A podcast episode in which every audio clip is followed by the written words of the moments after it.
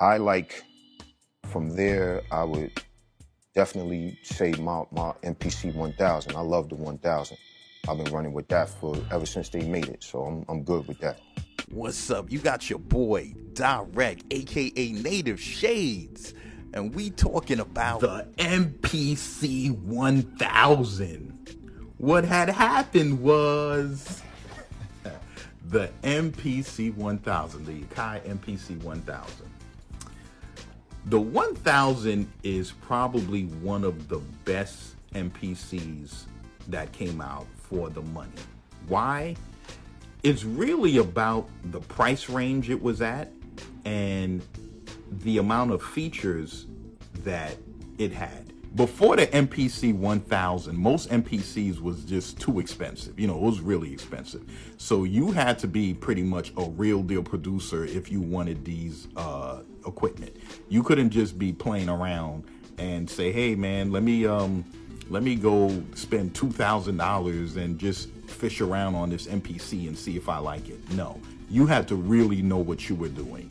Um, because basically you were spending car money. so the MPC 1000 was probably the first time Akai put a.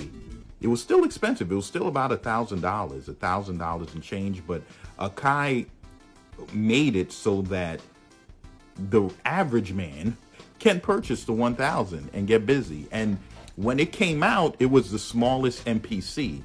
It's um it's not as portable as the 500, you know, being that the 500 you can throw batteries in it and just put it in your backpack and keep it moving. The MPC 1000, you can put in your backpack and keep it moving, but you still got to plug it in and everything like that. But this was one of the great MPCs for the money. It, it had pretty much all the features of the 2500. You know, it was just a smaller version of it. And that's what made it cool. The thing about the 1000 is that when it came out, it had the Akai OS in it, the Akai operating system in it. So the lore about the MPC 1000 was that it had the Akai OS in it. And rumor has it that there was this programmer, JJ. Supposedly, during the producing of the 1000, there was a lot of features that he felt should be on the unit. Let's say Akai guys are working on something and he's like, hey man, why don't you guys put in, um, why don't y'all make the time stretch like this? They're like, ah, nah, nah, nah. We're just, we're just gonna keep it the way it is, man. We're, we're good. Like, no, why don't y'all why don't y'all do this? Why don't y'all uh, make the note repeat like this? Nah, we're good. Hey man, why don't y'all give it um settings uh, closer to this MPC?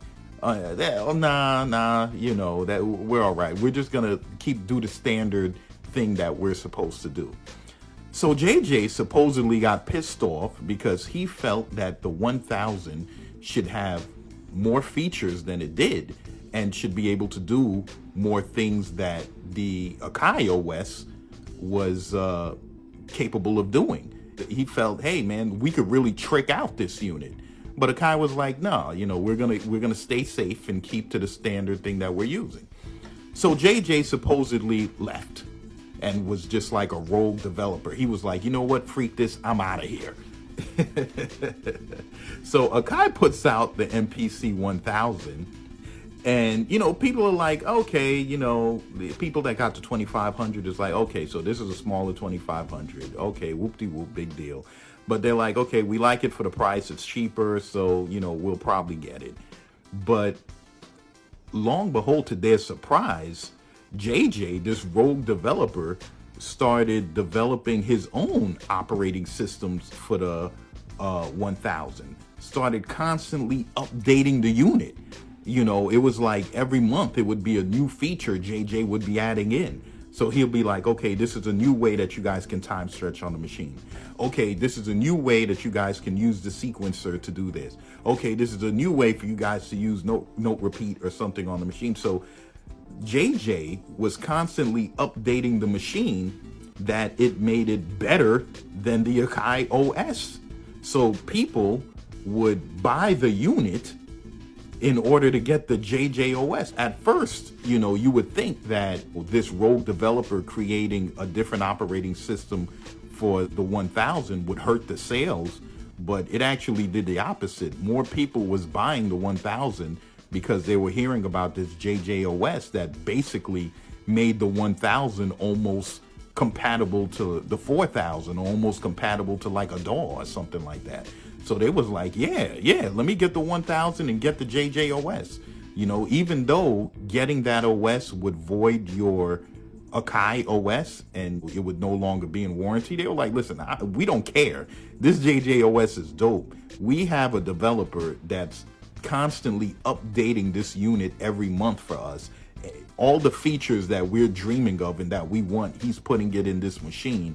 No, we're, we're gonna we're gonna get his OS and we don't mind paying the extra for his OS. We're gonna we're gonna do that and we're gonna make bangers. so that's pretty much what happened with the Akai MPC 1000. Um, its shortcomings, it wasn't a lot. I heard that a lot of people complained about the pads they said they had to change the pads out. You know, um, I heard they said the, the the blue one, you know, the blue MPC 1000 was kind of buggy. That these are the rumors that I heard. I'm not sure because you know I don't own a 1000, but these are just the rumors I heard over the years. But um, other than that, it probably was one of the greatest MPCs for the dollar. JJ really did his thing with his OS, his operating system. He really listened to the people and gave the people what they wanted. So um, if you got an MPC 1000, I'm sure you're very happy. I, I rarely hear someone with the 1000 complain. So um, yeah, that's the MPC 1000. What had happened was. so this is your boy Direct, aka Native Shades, telling you to like and subscribe. And I'm signing off.